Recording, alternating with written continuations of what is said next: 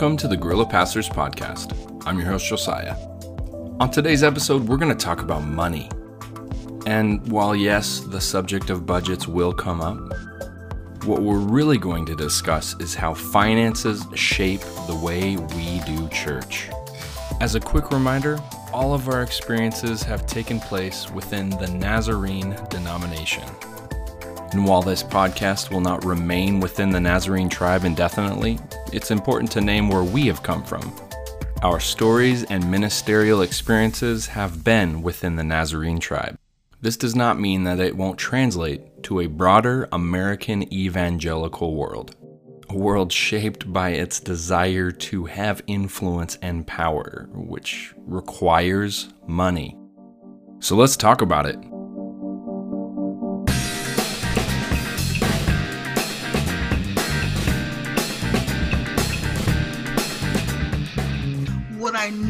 Noticed was that Christians could not have conversation with each other if they disagreed with one another. It's all about entering in to the textured presence of lived lives. And so the, the sanitation of it just broke for me. Like, church can't be sanitized. I always feel like I'm not what people think of when they think of a pastor. I went to school for youth ministry and have now figured out how to do like construction work. It's good, good stuff. The church is struggling and declining in ways that we've never experienced in the United States and Canada right now. We have to like allow ourselves to embrace new ways of being in a place. Insurgent revolutions, i.e., guerrilla warfare, is 20% bullets and 80% blessing the people. How do we be eternally faithful? Like literally, like how do we be faithful in a way today that in 20 years people aren't going, he was evil? Why are we so afraid? We believe that God is at work in all places, in all people, at all times. That is amazing, and that should give us hope. We are the Guerrilla Pastors. Join us as we explore a world of ministry founded on subversive presence.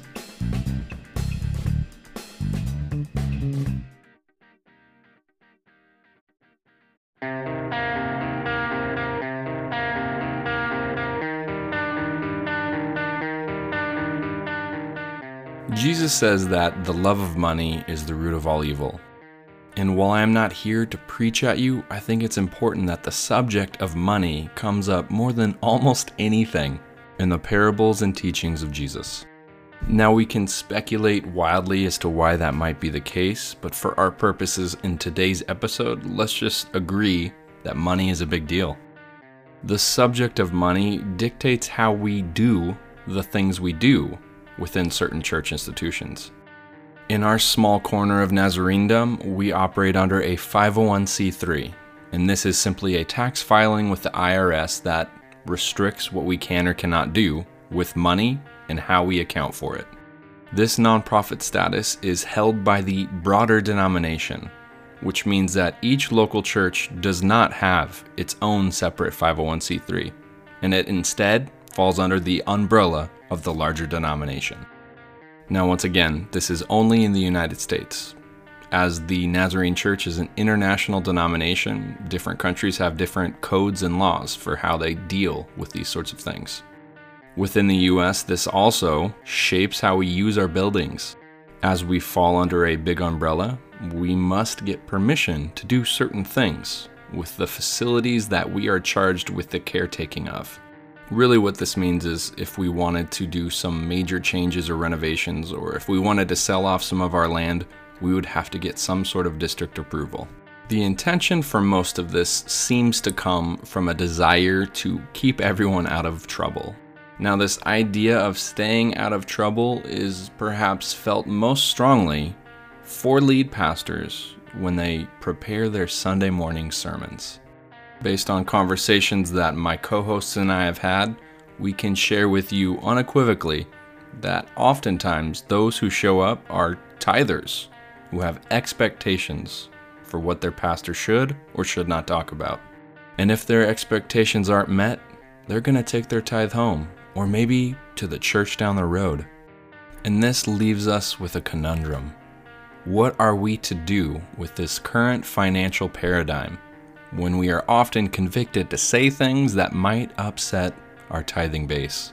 Or perhaps we're simply church attenders or lay leaders and we struggle with this idea that we have to keep those who financially contribute the most happy. In just a moment, you will hear my co hosts Brian Wardlaw and Ryan Fasani's responses to these questions. Unfortunately, we had some slight technical difficulties, so some of our conversation is a little bit garbled. In light of this, here is our conversation about the current financial paradigm.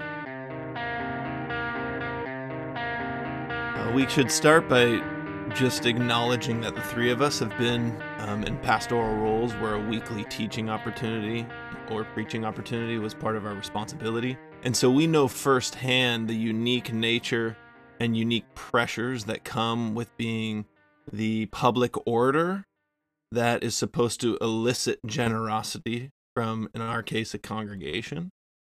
And the problem that arises in that dynamic is that the weight of quote unquote fundraising or the weight of financial faithfulness becomes the responsibility of the leader that is speaking, preaching, teaching. And the problems there are many, but the one that I, I would like to highlight just right out of the gate is that the economic paradigm that seems to continue to be reinforced there is that the giver or the tither um, is often the one that holds the most influence because now their their giving is associated with their opinions of what is being preached and that's a dynamic that needs to ex- be explored because we know the tensions from the other end. We also know what fallout looks like on the other end.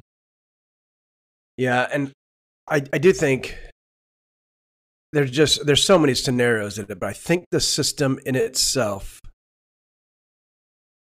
creates the circling of the wagon. Um it, it naturally does. If if all the gifts are coming from within and then and they and the givers feel like they are then expecting some kind of service or something in return then it naturally creates an internal circle that just is continuous. It's a country club mentality. I mean you pay your dues you get something in, in return whether it be great great things like youth ministries and and children's ministries and uh, a decent preacher and worship leader and maybe even a smoke machine um, and light lighting if you're cool you know um, but I, and changing backgrounds and themes and stuff like that so i just think the rhythms of the church if all the money is coming from within and you're depending on that and then it also it also the money most of the money is being spent within then it, it creates an internal wheel that continues to serve self which is obviously not kingdom minded. I have experienced firsthand some of these ramifications of not preaching what you're supposed to preach. I mean, I think it gets into not only just the topics of what should or shouldn't be talked about on a Sunday morning and what is Sunday morning approved for sermon fodder, but it also gets to something a little bigger as far as just the role of pastor and the role of lay leadership.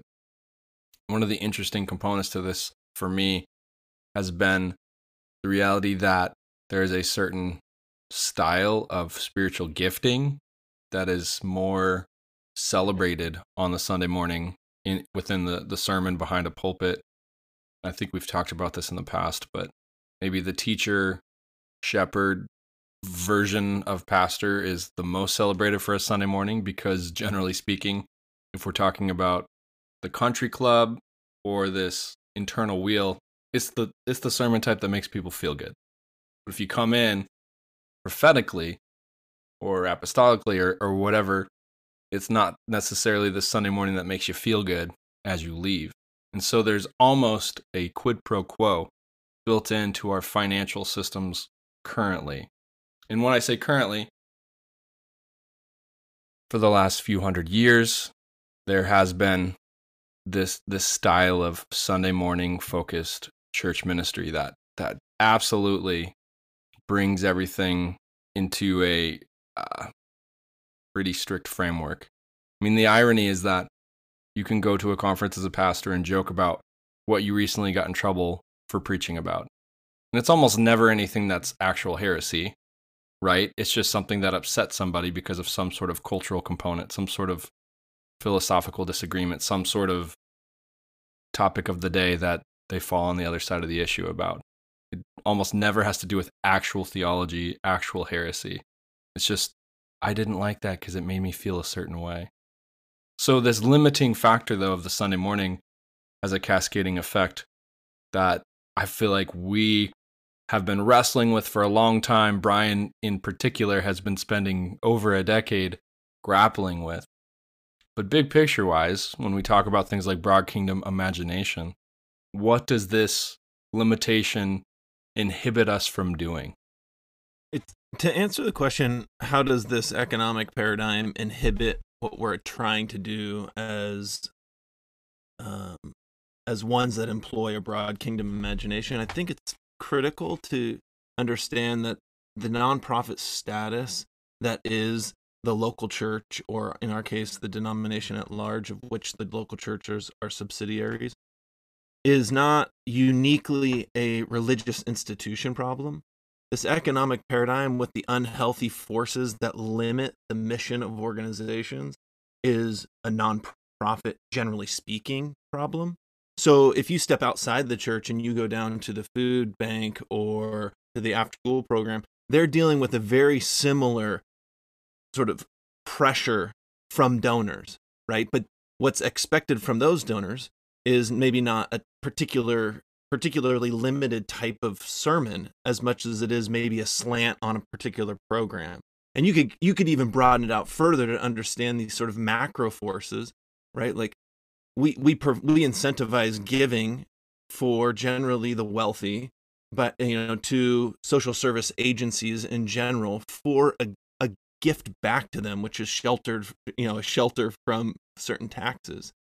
All this is setting up you know a type of imbalance where the ones with the most wealth are the ones that have the most power, are the ones that have the most say about how that wealth is applied in any particular situation. In our case, it's how it's applied in the local church. And because our ecclesiology is limited down to literally what we pull off on a Sunday morning, the pinnacle of which is the teaching moment for those 20 to 45 minutes by the preacher of course, th- th- those that give the largest are going to dictate what that preacher says and how they deliver it.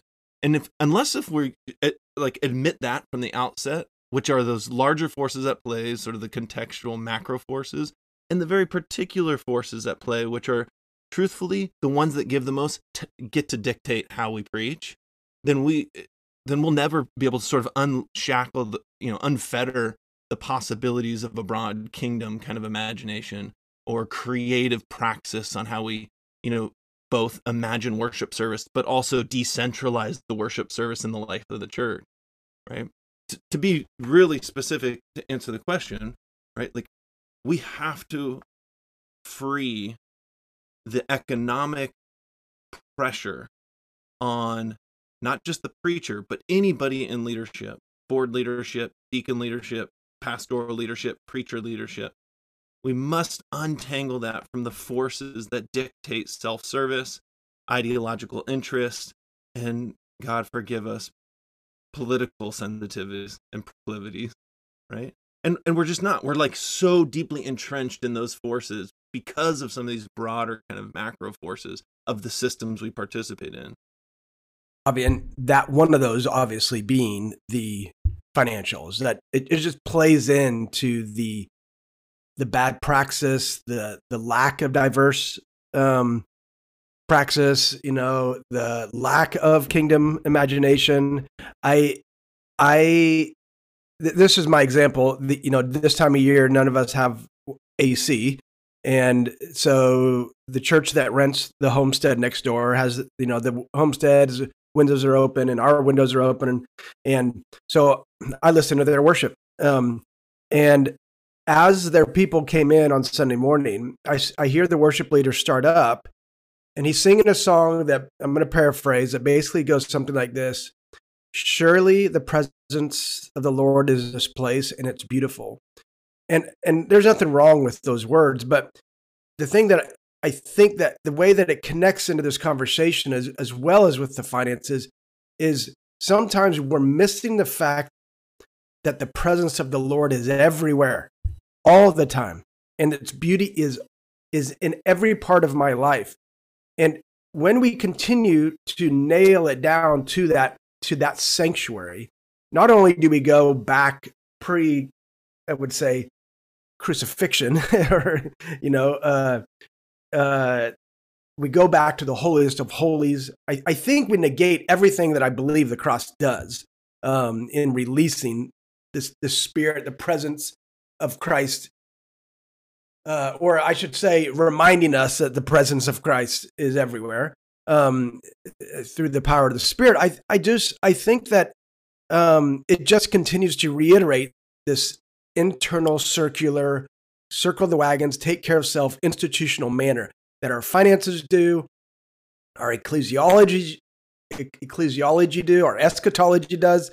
I mean, all all of that. So it's just it's it's just and until we can start to see that and give praxis to finances being used being brought in in more diverse ways ryan brought up the 501c and c3 limitations which are really no limitations because we can actually we can actually create businesses to um to bring in finances to support the ministry. And I think if we did that, it not only it get it continues in our praxis because all of a sudden we have people running businesses that support the local church ministry, which then continues to blur the lines that we create right now into this insular, circular kind of t- country club mentality of a Sunday morning at a church building, things like that. So the more things we do, even that create finances that spend and in,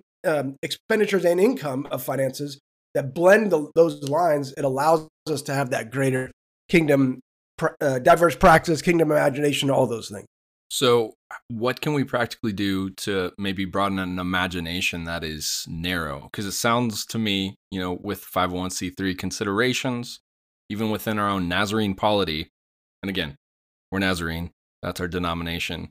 None of this stuff necessarily has to only be couched in the Nazarene denomination, though. What can we do practically to help broaden an imagination that embodies a a broad kingdom of imagination when it comes to finances? Because you can go down the street in almost any major metropolitan area, you'll probably find a hospital that is a faith institution, right? It is born of, you know, a Catholic church's benevolence or something like that, or or there's other denominations.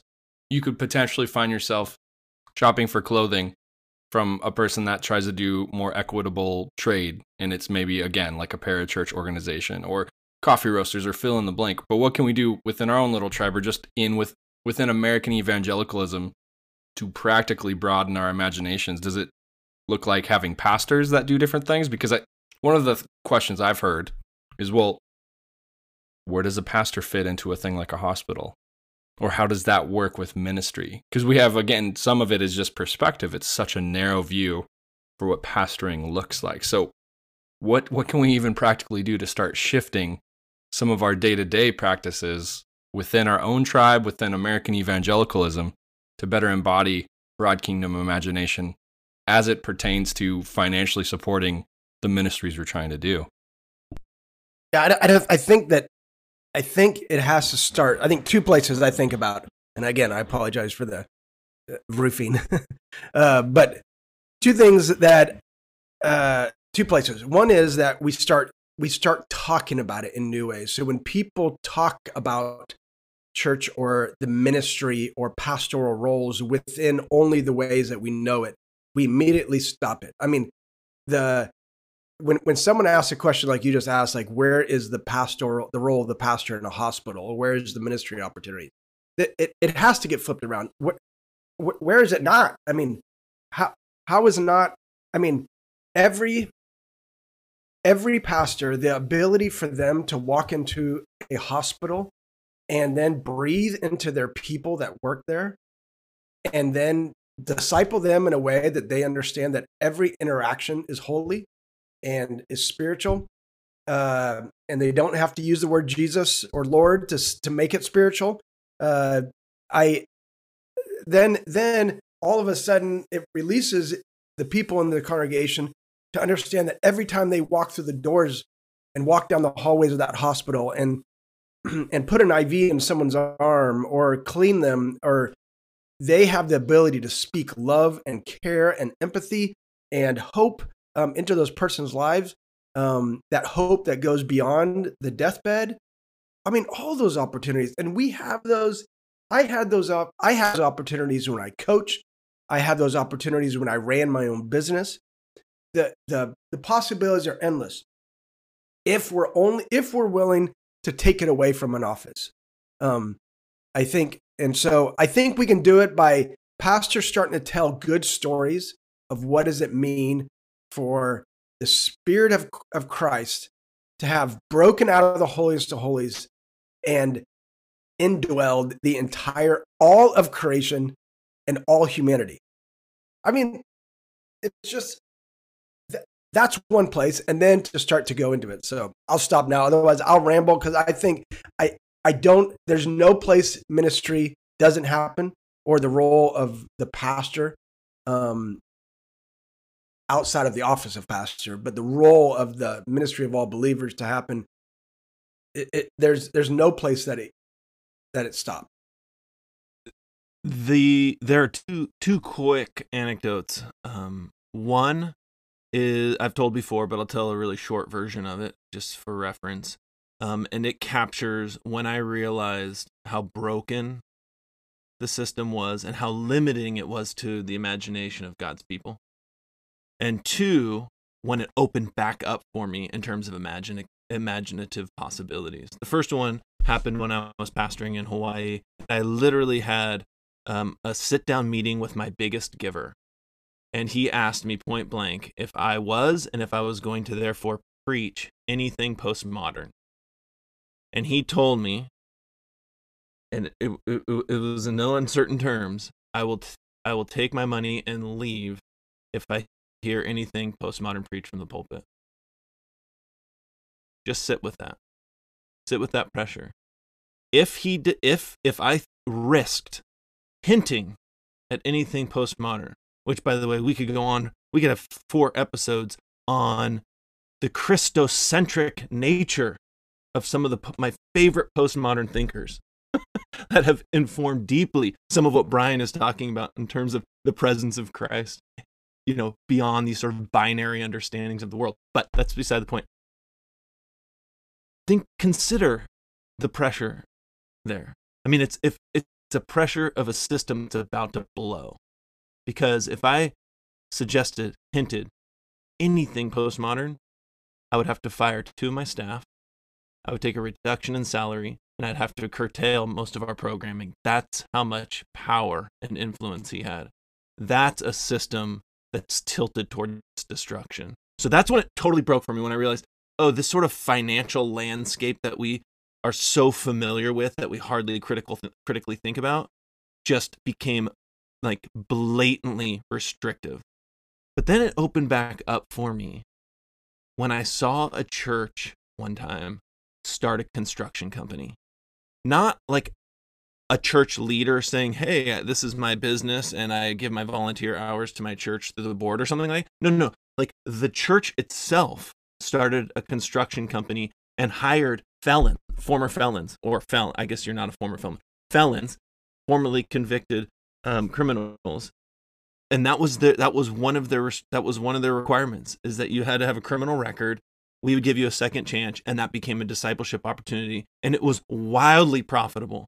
And the reason that the nonprofit could uh, that was the church could ho- could have and facilitate this business uh, under its umbrella is because nonprofit 501c3 is a tax is a tax restriction. It's a tax designation. It's not an income limitation right? Like you can literally raise money, earn money, create wealth, in a vast number of ways, so long as it's woven back into and funds the mission of the nonprofit. So, anyhow, it opened back up for me all the possibilities of how we could diversify income streams and therefore diversify our creative praxis when I realized, oh my gosh, we could start a profitable business within our nonprofit, a profitable branch within our nonprofit, and just assure that those funds go to, uh, you know, furthering our mission as a church. And the whole thing opened back up for me. It both decentralized the possibility of powerful givers, but it also like blew off the lid on imaginative possibilities in terms of kingdom creativity.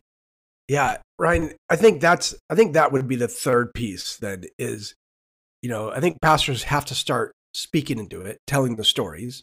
Then you start releasing it and and showing the minute the priesthood of all believers, all everyone where ministry can happen. And the last one is then is to for churches like that to be brave enough to try something.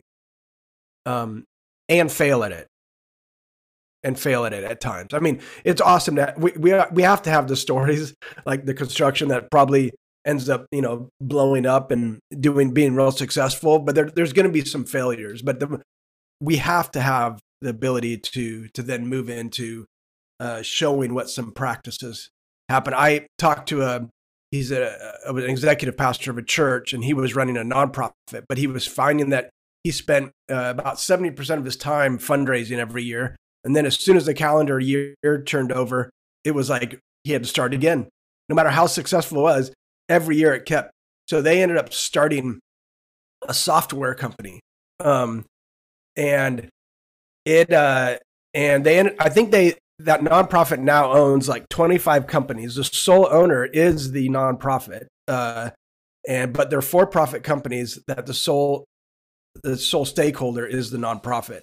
Um, and they they again within their mission, the, the businesses have to, I think, hire a certain amount of uh, uh, people with some disabilities of different kinds, uh, things like that. So, which is which was their missional um, uh, vision uh, for their nonprofit.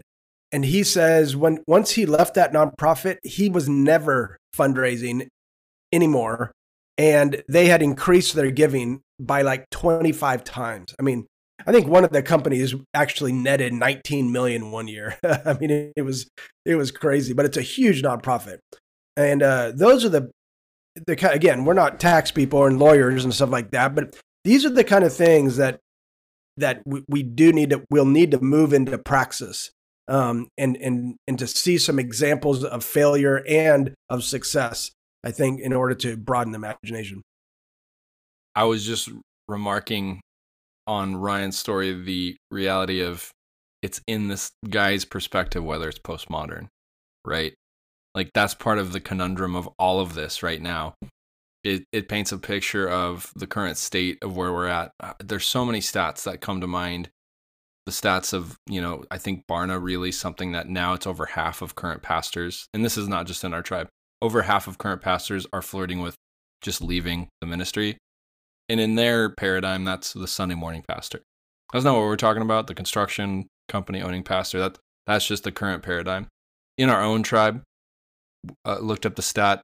There's only 12%, and this was in 2015, of active pastors in the United States in our Nazarene denomination.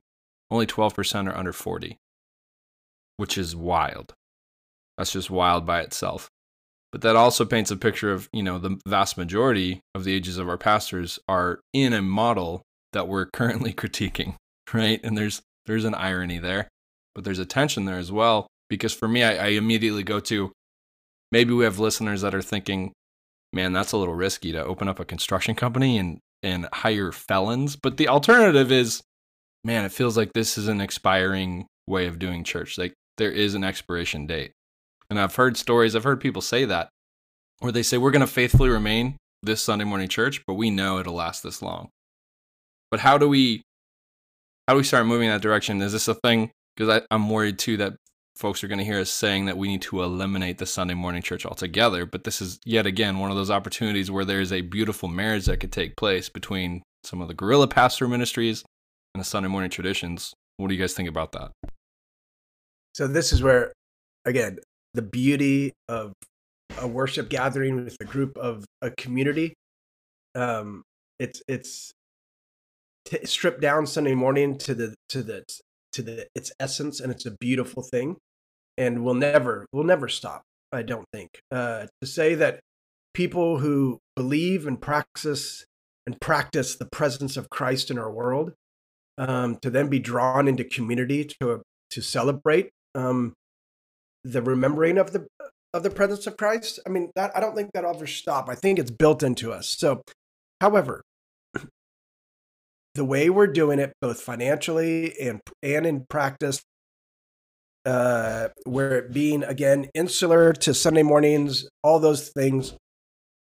The beauty of it right now, and we can critique it to death, is it is killing itself, and it will kill itself. And I think that only I am I'm excited about that. I know a lot of people are very troubled by it. I'm excited by it because it's going to explode it um, into new ways of being um, that I think will be more faithful. So, uh, so you that's the thing is so if you're disagreeing with us and you agree with that we don't need to critique that the church needs to basically be Sunday morning focused, it needs to be totally dependent on tithes and offerings, then I then that's fine.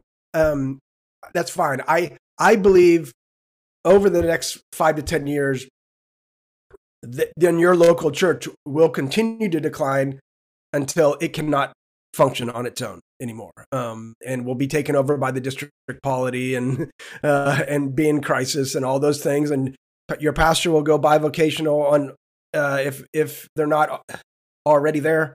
And well, hold on, things. we, I feel like we need to name something even more ironic. It, that is the story of why both of you have a vocation on this district in the first place.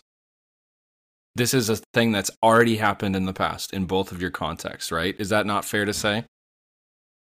Yeah, I don't know fair. how much you want to go into that, but you that literally you have a unique guerrilla subversive presence founded ministry because that has already been the story of the location that you currently serve in. Is that that's is that fair to say? Yeah, it's fair to say, and the opposite will be fair to say because when I talk to people in the Midwest and there most of the churches are sliding, they may be sliding from a higher number, um, but they always bring up examples of growing churches, and the, as as as the masses of churches, let's say your town has 50 churches, as the mass of the all 50 participants begin to slide, there will be two or three out of the 50 that rise up because there will be a gathering of the people leaving those other places that still want what was. So that will be the natural. Um, but yeah, I in the Northwest we're dealing with this uh, probably a lot more, and so there's a there's people trying new things and new ways of being, um, and so it has again you know, Ryan, I think uh, even your story, I think was 10, 15 years ago about the guy talking about postmodern. I, I don't even know how to, I don't even know the last time we used that word really, uh, and how to identify things into it. It's more just life right now. Um, and whether the Northwest is a more postmodern area, yeah, I, maybe they're down the road a ways. I don't know what that means. I'm not saying that's forward or backwards or whatever it doesn't really matter. It, it's it's our it's our context right now. So, um, but so just going forward, I am not deconstructing. I am deconstructing. I'm not deconstructing just for the purpose of blowing it up. I'm saying in the deconstruction, it gives life to newness.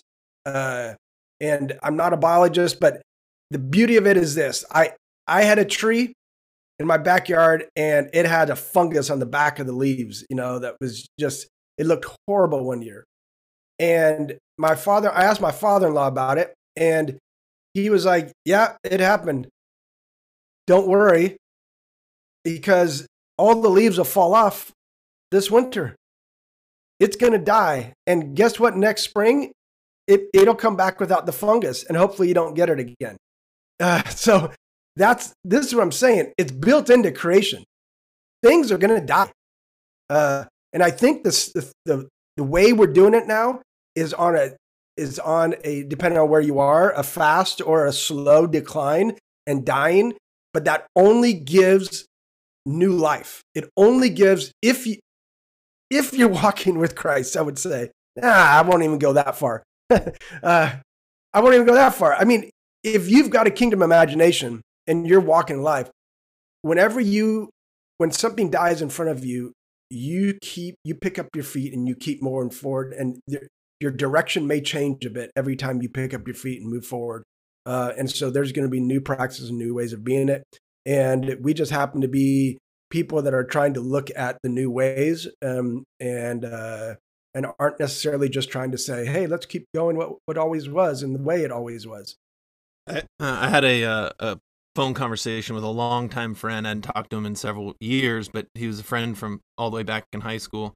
And kid you not, uh, we did this sort of this uh, kind of catch up for five minutes, and then he checked in on the ministry I was doing here in Washington. And so I gave him a little, you know, two minute blurb. And he said, You know, Ryan, this is his quote exactly. You know, Ryan, I wish I would have been louder when I tried to warn you 20 years ago about the economic dead end you were headed toward. Those are his words exactly. And I was shocked. Like, like, is that a reflection on my ability to secure like a decent position at local church? And, you know, and so I pushed back, being the fragile ego that I have. And he said, that's not at all I'm talking about. He said, the, the signs were everywhere then that the economic systems that we created we're going to self implode, which is exactly what Brian's saying. It's not, has nothing to do with skill set. You could be the greatest preacher in Washington state, but we have a system, right? An economic system that is entirely unsustainable. And it's not reflected in the large church realities that we, we like to, you know, publicize. It's reflected in the general trends that we're seeing and in the anecdotal pressures that everyone in vocational ministry has felt in the last 30, 40 years, right? And it's not that something miraculously arose in our consciousness 20 or 30 years ago. It's that the system was headed towards destruction because it served a particular kind of purpose with a very minute focus. We're not there anymore, right? We're not there anymore. And to, to broaden that imagination to what both economically speaking but also ministerially speaking, the whole thing needs to be reimagined, right? Um, there's a book that I want to uh, recommend because I think while it doesn't explicitly deal with anything in the church and ministry world, it has everything to do with the economic pressures that we're feeling and the problem that is this economic paradigm as an unsolution, I think is what, what it calls it in the book. Meaning it it's not only that it's a partial solution or it's a failing solution. It's actually working against our desired goals as a quote unquote social service agency. It's called um, The Revolution Will Not Be Funded. And it talks about it talks about the nonprofit industrial complex and how it was never intended in the from its origins to actually serve a certain kind of social change it was actually intended to protect to protect the stability of wealth. Now, I don't need to get all into you know a, a, certain analysis of the motivations for why we have nonprofit status in this economic paradigm that was shot through from the beginning with sort of a toxic motive. That's not all I'm doing. That's not all what I'm interested in doing. But what I am interested in doing is the data is back. Right? The numbers are in. And what, whatever however it started, whatever the origin story is for the current system that we're in, is sort of beside the point. But we know for a fact it will not work moving forward to achieve the kind of goals and the kind of change, kingdom changes that we're interested in. And we must reckon with that. And once you get into these conversations and you take the risk to change, you know, change your paradigm, your economic paradigm, and how you realize and fulfill your call, you realize, oh goodness, my friend was right. I wish I would have seen this 20 years ago, 30 years ago. But where where we are, where where where we're at, right? and and and death is seasonal death is around the corner, as Brian would say, right? And new life also is. The stakes are high, and the current financial paradigm has significant limitations. However, we are not without hope or ideas about what to do. This will be the subject of our next episode. And while we are under no illusions that we have all of the answers to the myriad of problems that can be found within the local church, we're excited to share stories of those who have taken bold steps of faith to try something new, something different. We will be sharing one of these stories on our very next episode by diving deep into the ministries of one of my co hosts who is uniquely and creatively using money to do things that would otherwise not be taking place in the city that he lives and serves as a guerrilla pastor. So join us next time as we hear more specifics from Brian Wardlaw on all of the work that's being done in the Seattle City churches. Until then, I have been your host, Josiah, and this has been the Guerrilla Pastors Podcast.